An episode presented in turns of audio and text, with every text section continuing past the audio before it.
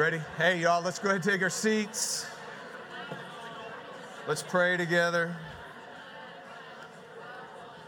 So this morning I had like a, a tie between two texts.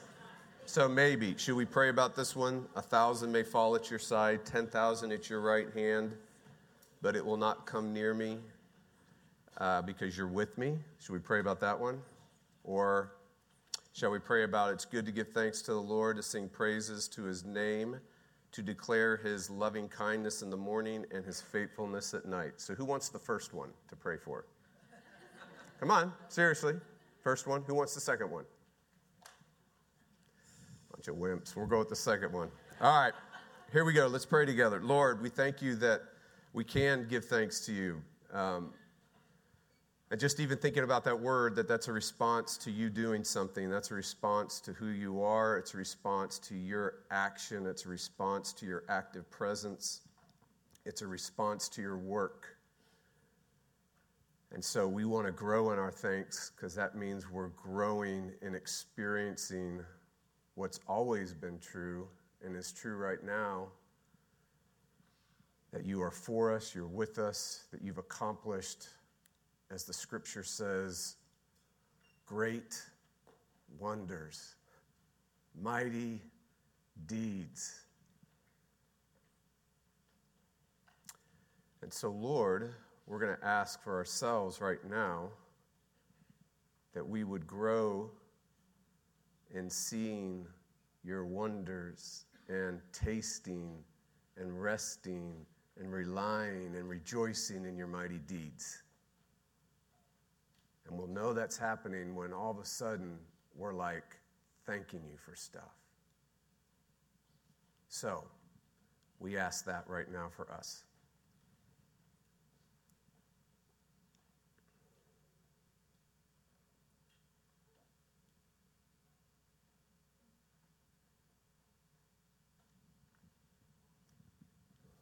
And Lord, we so want others, those that we are in families with, loved ones, neighbors, community, community groups, our church, friends, um, those we do life with, those we work with, those that we said we pray for.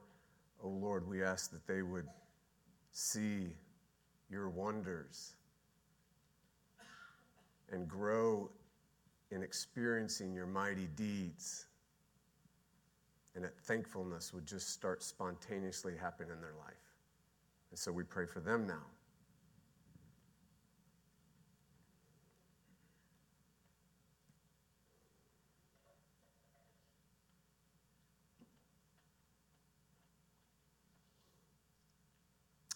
And then, Lord, we pray for your church. We pray for this church. We pray for your church in Waco, and we pray that uh, there would be such a recovery of seeing your wonders, of experiencing your mighty deeds, uh, that there would be a growing, uh, inexpressible, life-giving, energizing thankfulness springing from your churches, springing from pastors, springing from church leaders, springing from ministry leaders all over the city, springing from all your people all over the city in such a way that we become human beings and we become salt and light and we become friends and we make friends and we have gospel conversations. And all of a sudden, what is normal, ordinary Christianity is normal, ordinary Christianity. Oh, Lord, would you grant that for the sake of Waco and for the sake of Texas and for the sake of this country and for the sake of the world. So, the text we're going to look at is the power that arrived so that this would happen. And so, Lord, fill us with your Spirit, your church.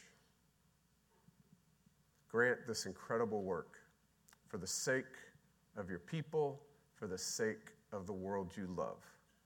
And we pray this all in Jesus' name, and all God's people said, amen. Okay, so Tuesday. Tuesday starts the most exciting, life-changing, transforming, guaranteed you will never have never read the Bible like you're going to learn to read it and study it on Tuesday for the next six weeks. So Tuesday from six to seven thirty.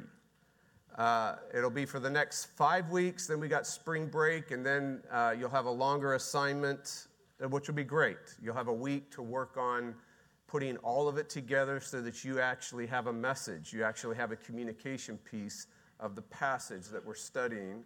And we'll see if we could share it when we get back from uh, spring break. So that will be the goal. So this Tuesday, we start uh, reading the Bible like Jesus read the Bible, studying the Bible like Jesus studied the Bible, so that your hearts burn, and so that you're an instrument by which, when you open the Scriptures, other hearts burn. Not because you're such a great teacher, but because the one that only burns hearts shines on the page in the text. And we're going to learn how to do that. You wonder, like, sometimes maybe we look at a text and you're like, how does Jesus? And then all of a sudden you see it here. You're going to learn how to do that. So if you want to learn how to do that as the rest of your life for the sake of your family, uh, maybe you're thinking about ministry. Uh, maybe you just want to be a good churchman and churchwoman. This is the class for you. Tuesday, six o'clock to seven thirty. You're going to need to pick up. We're going to have some copies of this book that you can buy. Some dude wrote it, but pick it up, okay? Gospel Ark by Jeff Hatton. uh, that's kind of funny. Uh, never thought. I mean, this is what's so funny, y'all. If you were to get all my high school buddies together and say, hey, dude, what do you think like twenty, thirty years from now, your buddy Jeff would write a book? They would laugh in your face. Kind of cool. All right, you ready? fifty years ago, the quarterback of the New York Jets, Joe Namath, was at a pre-Super Bowl press conference.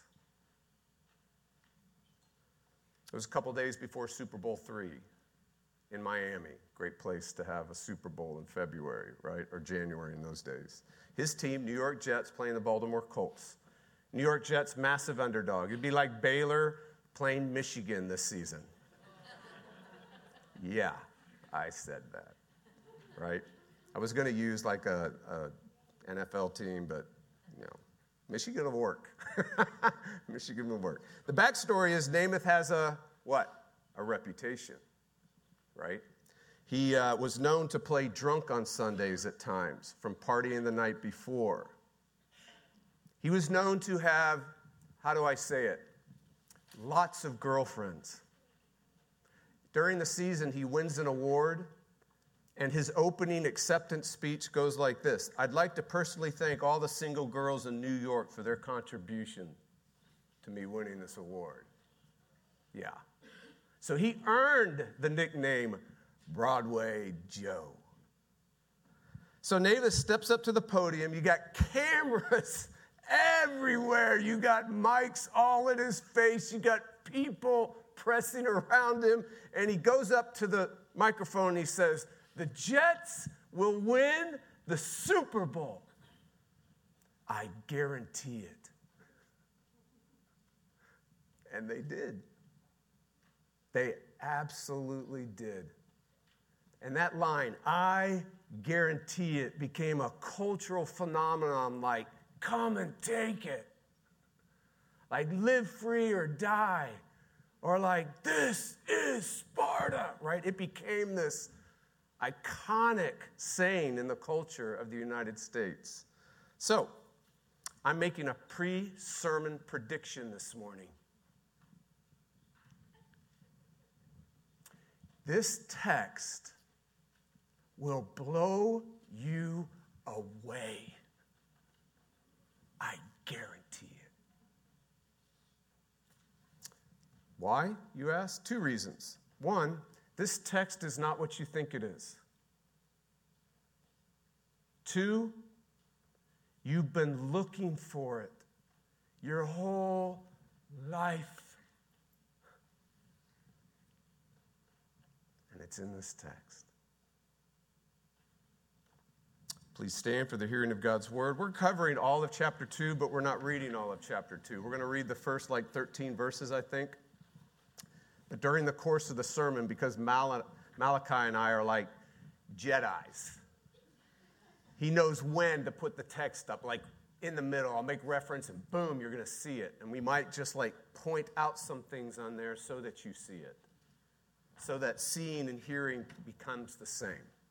All right, so when the day of Pentecost arrived, they were all together in one place, and suddenly there came from heaven a sound like a mighty rushing wind, and it filled the entire house where they were sitting. And divided tongues as of fire appeared to them and rested on each one of them. And they were all filled with the Holy Spirit and began to speak in other tongues as the Spirit gave them utterance. Now there were dwelling in Jerusalem Jews, devout men from every nation under God. And at the sound, the multitude came together, and they were bewildered because each one was hearing them speak in his own language. And they were amazed and astonished, saying, "Are not all these who are speaking Galileans? How is it that we hear, each one of us, in our own native language or our own native tongue? Parthians and Medes and Elamites," so this is east of the Roman Empire. It'd be Iran today. "And residents of Mesopotamia," that's Iraq today. "Judea and Cappadocia and Pontus and Asia and Phrygia and Pamphylia," these places are all covered in Acts thirteen through twenty. "Egypt and parts of Libya belonging to Cyrene," now we're going south into North Africa. "And visitors from Rome, both Jews and proselytes, Cretans and Arabians, we hear them telling in our own tongues the mighty works of God." And all were amazed and perplexed and saying to one another, "What does this mean?" And there it is, right? That's the point of the text. That's the dominant thought of the text. That's the subject of the text. The answer is the subject. This means that Acts, the Bible, God wants you to experience what the answer is. What does this mean? This text wants you to know what it means. This text, God, wants you to have it clear to your mind and real to your heart what it means. This text wants the answer to reach you and renew you. God wants this to transform your life. What does this mean? That's the question. But here's the problem. We haven't done a good job answering it. We've been given weird answers, stupid answers, confusing answers, super saint answers, exhausting answers, answers and answers and answers that haven't helped. Just like the original hearers. Look at verse thirteen. "But others, mocking, said, 'They are filled with new wine.'" So what does this mean? So the first documented stupid answer ever recorded in the history of this day is "they're drunk." All right, y'all. Let's uh, pray. Why don't you take your seat? This is the word of the Lord. All right, let's pray. Lord, thank you for this passage. We ask that you would fill us with your Spirit, that you would move and work in ways that we cannot account for because we can't. We're weak. You're strong. You do all things. We don't. But you work in such a way that we actually begin to will and to act in the way of you. And so that's what we're asking. Those of us that know you, would you work in us to will and to act? And those of us don't, would you work in us to actually encounter the one, the word in this text? And we pray this in Jesus' name. Amen. All right, so, "And all were amazed and perplexed and saying to one another, 'What does this mean?'" You've been looking for this answer your whole life. Your whole life. "Christianity doesn't make sense to me," you say. God, he's the great unknown. The Bible, it's a foreign language. Jesus, Lord, liar, lunatic. The church, weird people. And then, what about science? And then what about all the other religions? And then what about other planets and life forms and aliens? And then, Christianity doesn't make sense to you. "And all were amazed and perplexed and saying to one another, 'What does this mean?'" You've been looking for the answer your whole life. Something is missing, you say, and I can't shake it. I go to Asbury. I go to Passion Conference. I go to the most powerful church in town. I go wherever the Holy Spirit is working, wherever the Holy Spirit is present, wherever the Holy Spirit is doing something extraordinary or is there. I'm there, I go. I follow Spirit-anointed leaders. I read all the books. I listen to all the teaching on every platform. I study the Bible. I do theology. I practice spiritual disciplines. I do high church. I share my faith. I disciple others. I give generously. I do ministry. God uses me. But something is missing and I can't shake it. And all were amazed and perplexed and were saying to each other, what does this mean? You've been looking for this your whole life. I can't fix me, you say. I can't fix my marriage. I can't fix my kids. I can't fix my relationship with God. I can't fix the way I think. I can't fix the way I feel. I can't fix the way I do life. And all were amazed and perplexed and were asking themselves, what does this mean? You've been looking for this your whole life. Life is overwhelming, you say. Kids, kids, kids. Stress, stress, stress. Exhaustion, exhaustion, exhaustion. I hate school. I hate my job. Do I have any real friends? I want to be married. Who has time to read the Bible and pray? Who has time to go to church? And all were amazed and perplexed and were saying to one another, what does this mean? You've been looking your whole life for this text. So what's the answer? What does it mean? The first ones that got it were amazed and astonished. That's the first documented response. The second documented response is they're drunk. So the first stupid interpretation came right there.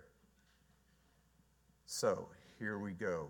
What is the answer? What does it mean? Uh, the answer is this. A sound. Look at verse one. But the day of Pentecost arrived. They were all together in one place. Now I'm going to give you the literal translation. Here's the literal translation. And it happened suddenly from heaven, a sound.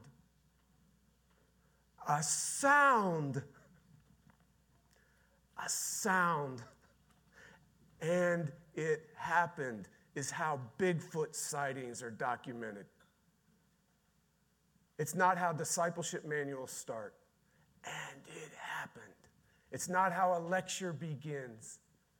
It's not how spiritual techniques start in a seminar. And it happened. It was October thirty-first, Halloween, midnight. I hear a howling in the distance. What is that? Shaking. I take a shortcut through the woods. Of course you do. And it's a spooky woods. Of course it is.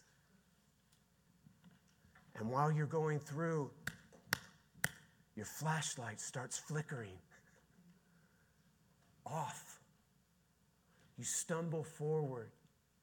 You make a wrong turn.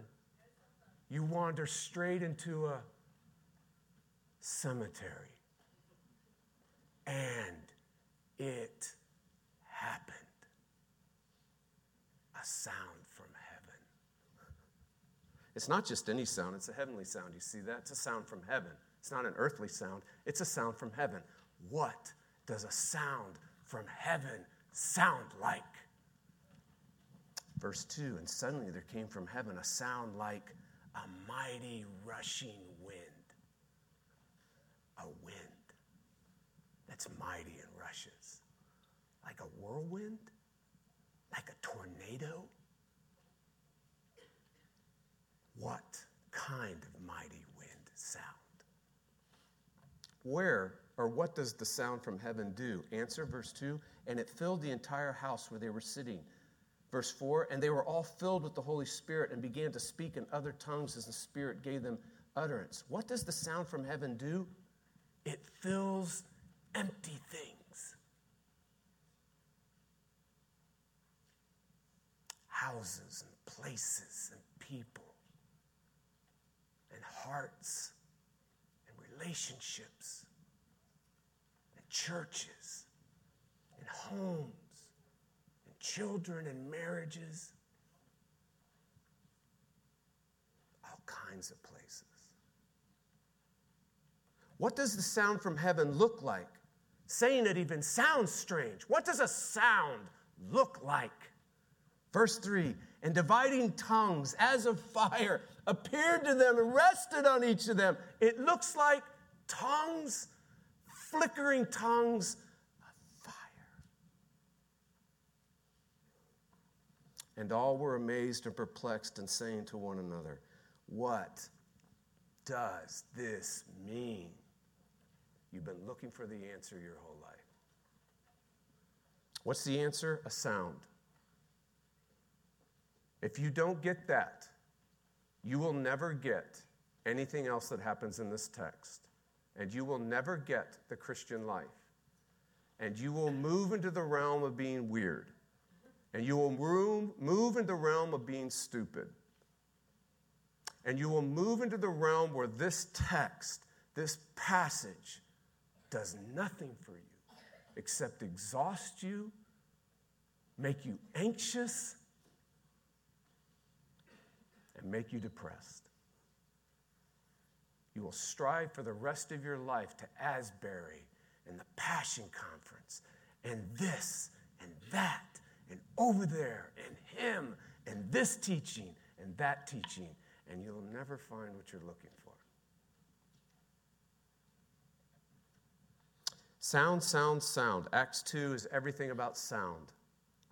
Tongues, tongues, tongues. Speaking, speaking, speaking.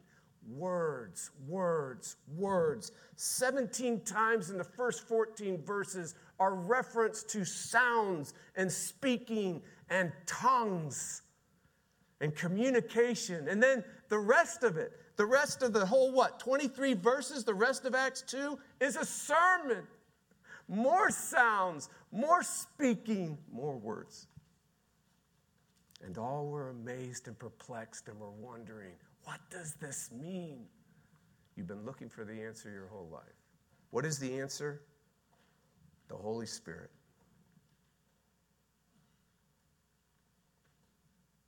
You've been looking for the Holy Spirit your whole life. In Acts two, the Holy Spirit comes looking for you. And it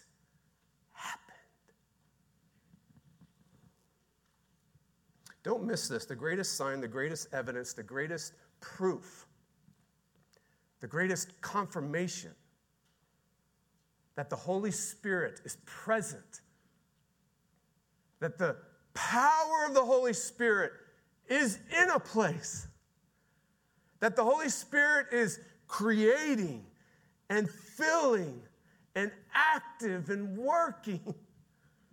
The greatest evidence is sound. Sound, sound.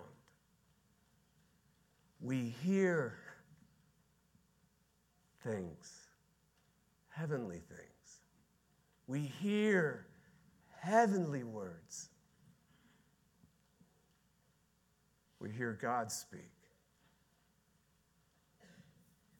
This is why Paul, when he goes to the church in Galatia, and they're so The church, the book in Galatians is written to unhealthy Christians in an unhealthy church to get them healthy and to get their lives and relationships healthy.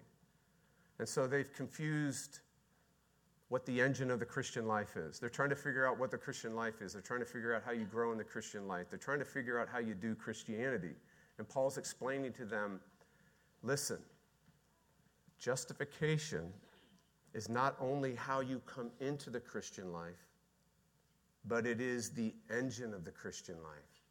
And the Holy Spirit is given to you, supplied to you, fills you, reaches you, transforms you, changes you. You grow in it. It is stimulated in you. How? Do you want to understand the Holy Spirit? Do you want to be filled with the Holy Spirit, he tells them? Then let me ask you only this. Did you receive, present tense?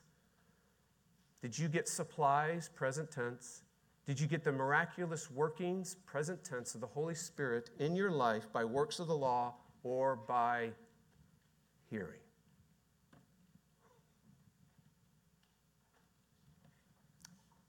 Hearing. Sound, sound, sound. This is why Luther says, do you want to know what the most important organ is for the Christian? The ear, not the eyes, not the feelings, not the hands, the ear. Sound, sound, sound. You've been looking for the Holy Spirit your whole life. In Acts two, the Holy Spirit comes looking for you.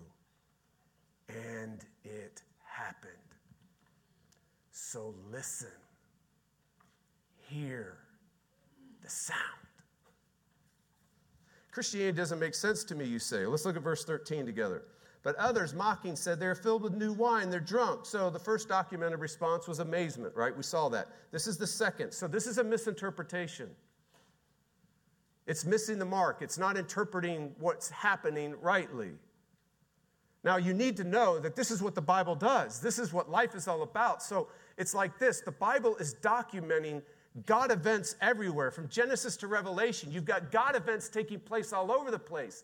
But what the Bible does is it not only records the God events, it tells you what they mean. That's called doctrine. That's called theology. That's called teaching.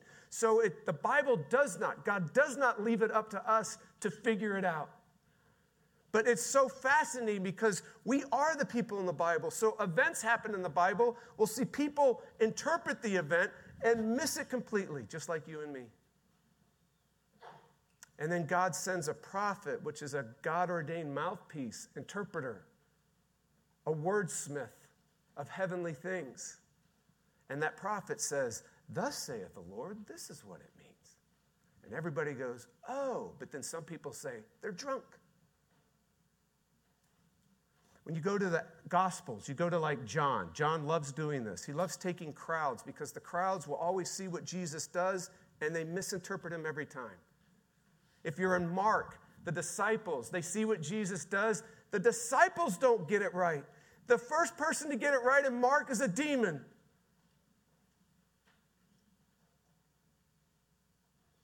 So we can't be too hard on the stupid interpretations because we do that all the time. So the question is, why doesn't Christianity make sense to us? So what the Bible does is, again, it's this, it's this multiplicity of images. The Bible wants to communicate truth to us. It wants to tell you what things mean. It wants to tell you the event, the truth, and then it wants to tell you what it means, interpret it for you, theology, doctrine. And the way it does that is it gives you images to communicate truth, and it gives you ideas to communicate truth, a multiplicity of them. So when you get to the atonement, that's a big old word, but you've got words like justification, you've got words like propitiation, redemption, all trying to communicate via ideas the gospel. But you also have images like sacrifice, like a mercy seat, like a goat being driven into the wilderness with all the sins of Israel on it, into the realm of the dead, where the Lord of the dead lives. Those are phenomenal images, right? So when the Bible wants to tell you why we have such a hard time, it could give you an image like spiritual blindness. That's an image. We're spiritually blind. We misinterpret it all the time. Did Pharaoh get the parting of the sea right? My gods are for me. My gods have parted the sea. The Israelites are drunk. And he headed straight into that thing. No, he did not get it right. In Acts two, Peter actually tells us. So the Bible could say, listen, the reason why we get it wrong is because we're spiritually blind. But here's another reason. The Bible could just give you an idea and interpret, you know, give you a proposition. People don't like propositions today. But propositions in the Bible aren't just propositions, they're the power of God. These words do what they say. These aren't like empty words like you and me. So, in verse fourteen, but Peter, if we get verse fourteen, so Peter is now going to tell everybody what it means. But Peter, God's mouthpiece, God's interpreter, interpreter, the apostolic witness, which becomes the apostolic word, which becomes the New Testament, right? But Peter, standing with the eleven, lifts up his voice and addresses them, men of Judah and all who dwell in Jerusalem, let it be known to you. Listen to me. Give ear to my words. I'm going to tell you what it means. For, here it comes, these people are not drunk as you suppose. For it's only the third hour of the day. This is hilarious. Dudes, it's only nine a.m. Are you sure you haven't been drinking mimosas this morning? But this was not uttered through, but this is what was uttered through the prophet Joel. In other words, this is what it means, brothers and sisters. God's going to tell you what it means. So he quotes Joel. Joel actually interprets what's happening at Pentecost. Amazing. God tells us what it means, right? So Christianity doesn't make sense to me. Of course it doesn't. Number one, we could say the image of we're spiritually blind. Get it. But here's the number one reason. You need God to tell you what it means. You're never going to figure it out on your own. You're going to look at that sea part and you're going to go, let's go for a swim. You're going to hear about Jesus, and you're going to see him rise from the dead, and you're going to just be so perplexed and so befuddled and so confused, and you just can't grasp it. You need God to tell you what it means. You need help. So, read the Bible to understand what it means. You need an outside-in help, not an inside-out help. You're not going to get help inside. You're only going to get help as you hear what God tells you to be true. It's amazing, is it not? Something's missing, and I can't shake it, you say. Let's look at verses sixteen and eighteen. For these people are not drunk as you suppose, since it's only the third hour of the day. But this is what the, was uttered through the prophet Joel. And in the last days it shall be, declares the Lord, that I will pour out my spirit on all flesh, and your sons and your daughters shall prophesy. And what that means is your sons and your daughters shall have access to God's word, which is the same thing as saying access to God's spirit. Hear me. This is the most abused text maybe in all the Bible. In the Old Testament, there were only selected prophets, selected kings, and selected priests that got direct access to the words of God and his Spirit. In the Bible, in the Old Testament, the Word of God and the Spirit are married. There's never a word without the Spirit. There's never a Spirit without the Word. Watch. Just read your Bible. You'll see it. But today in Christianity, we separate the Word and the Spirit. We have the Spirit going on a movement, and we have the Word building a church, and the two are in competition ever since. Right? In the Bible, they're together. They're married. Where one goes, the other goes. In fact, the Holy Spirit is what inscripturated, inspired the words of God. So, your sons and daughters shall prophesy, have access to God's Word or God's Spirit. And your young men shall see visions and have access to God's word or God's spirit. Not just the kings, not just the priests, and not just the prophets. And your old men shall dream dreams. These are all access to God's words. In the Old Testament, you had access to God's words and access to God's spirit. God would work through kings and work through priests and work through prophets, through dreams and through visions and through prophecy. See? And in those days, any male servants, female servants in those days. I'll pour out my spirit. So here's the point.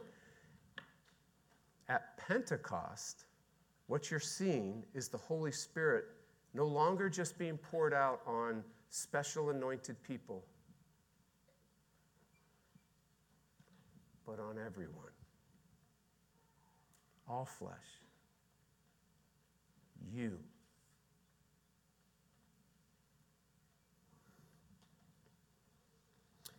You're not missing anything. You have the Holy Spirit.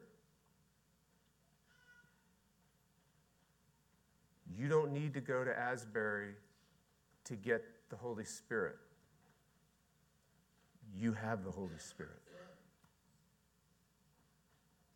Yes, read your Bible and pray because you have the Holy Spirit, not to get the Holy Spirit. Yes, share your faith, make friends, have gospel conversations, disciple people, be a leader in the church, be used by God, give generously, do ministry because you have the Holy Spirit, not to get the Holy Spirit. I can't fix me, you say. I can't fix my marriage. I can't fix my kids. I can't fix my job. I can't fix the way I think, feel, do life. Can't fix the way I handle money. Can't fix the way I work or not work. Can't fix me. Here's the answer to that. You are right. Now, please hear me. You are right.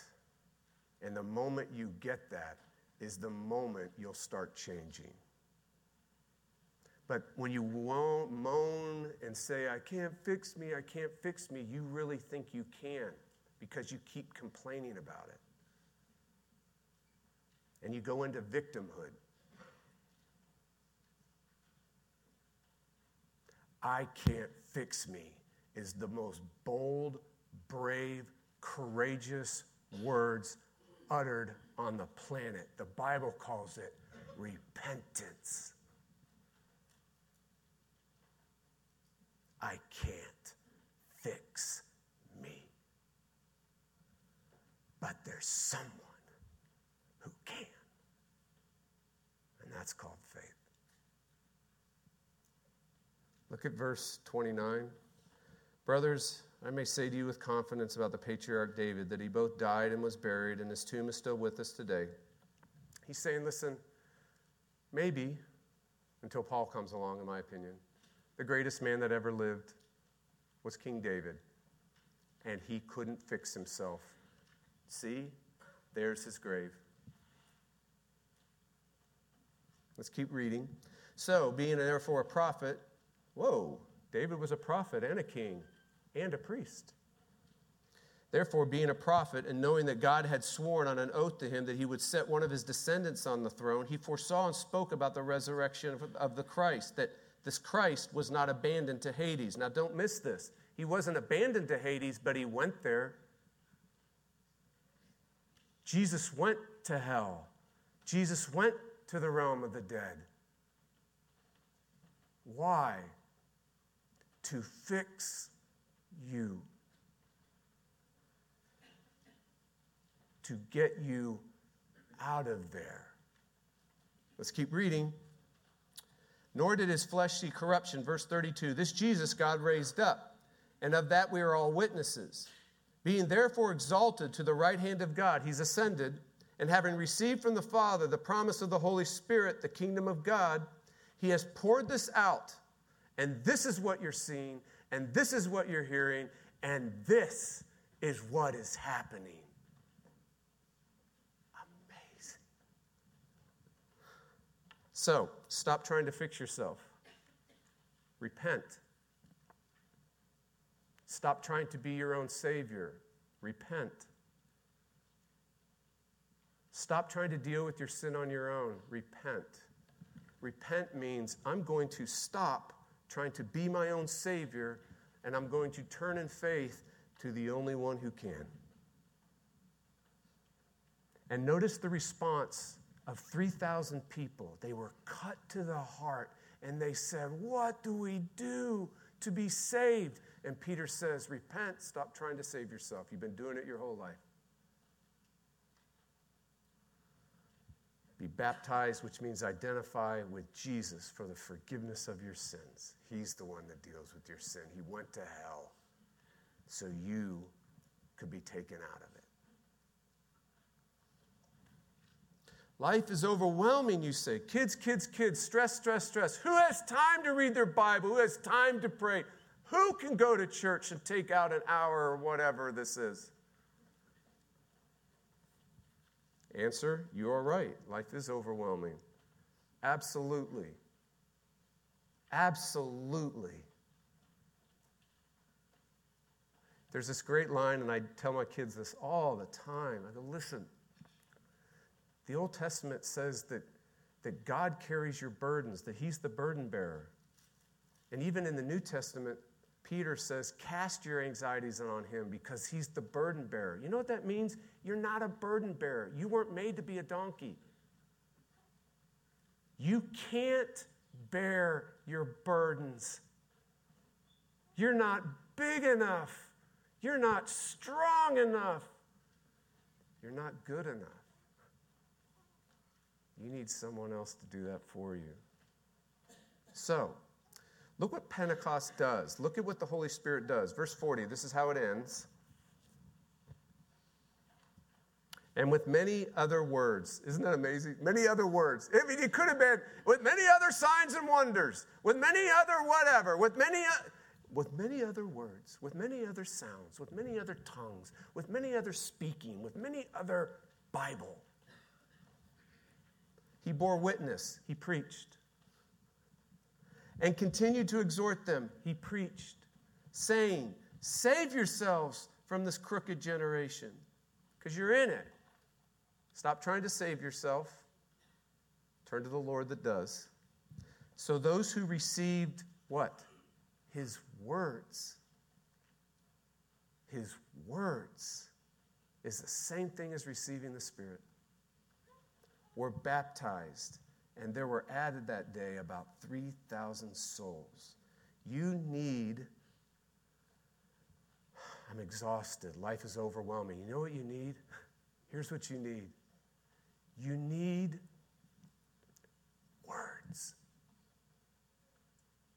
Good words. Life-giving words.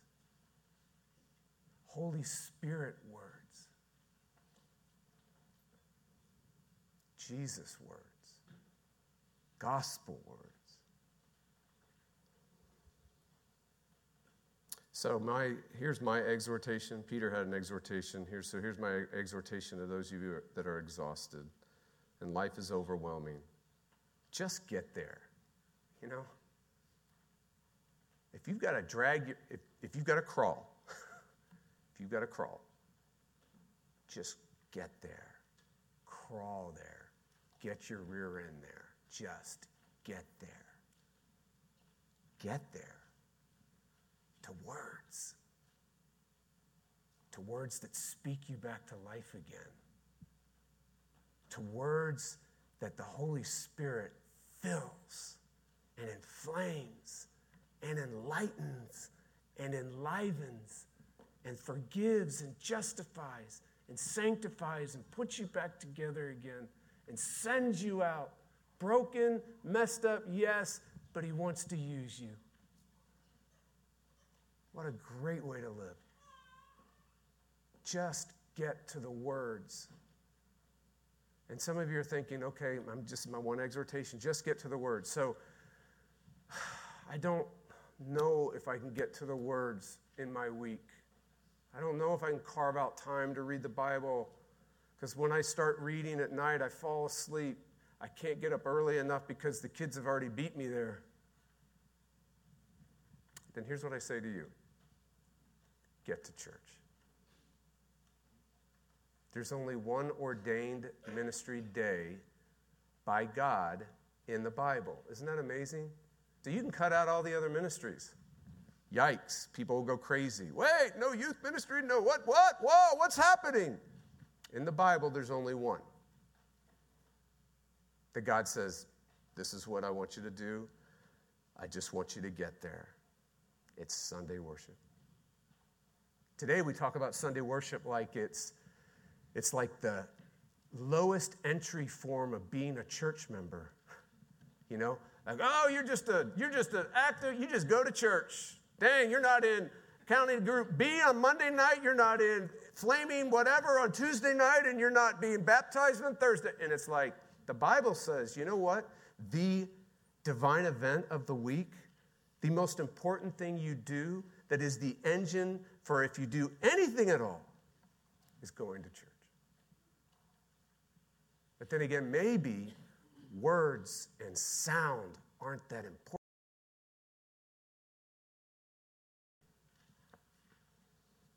Acts two is the sound of dry bones rattling. Let's pray.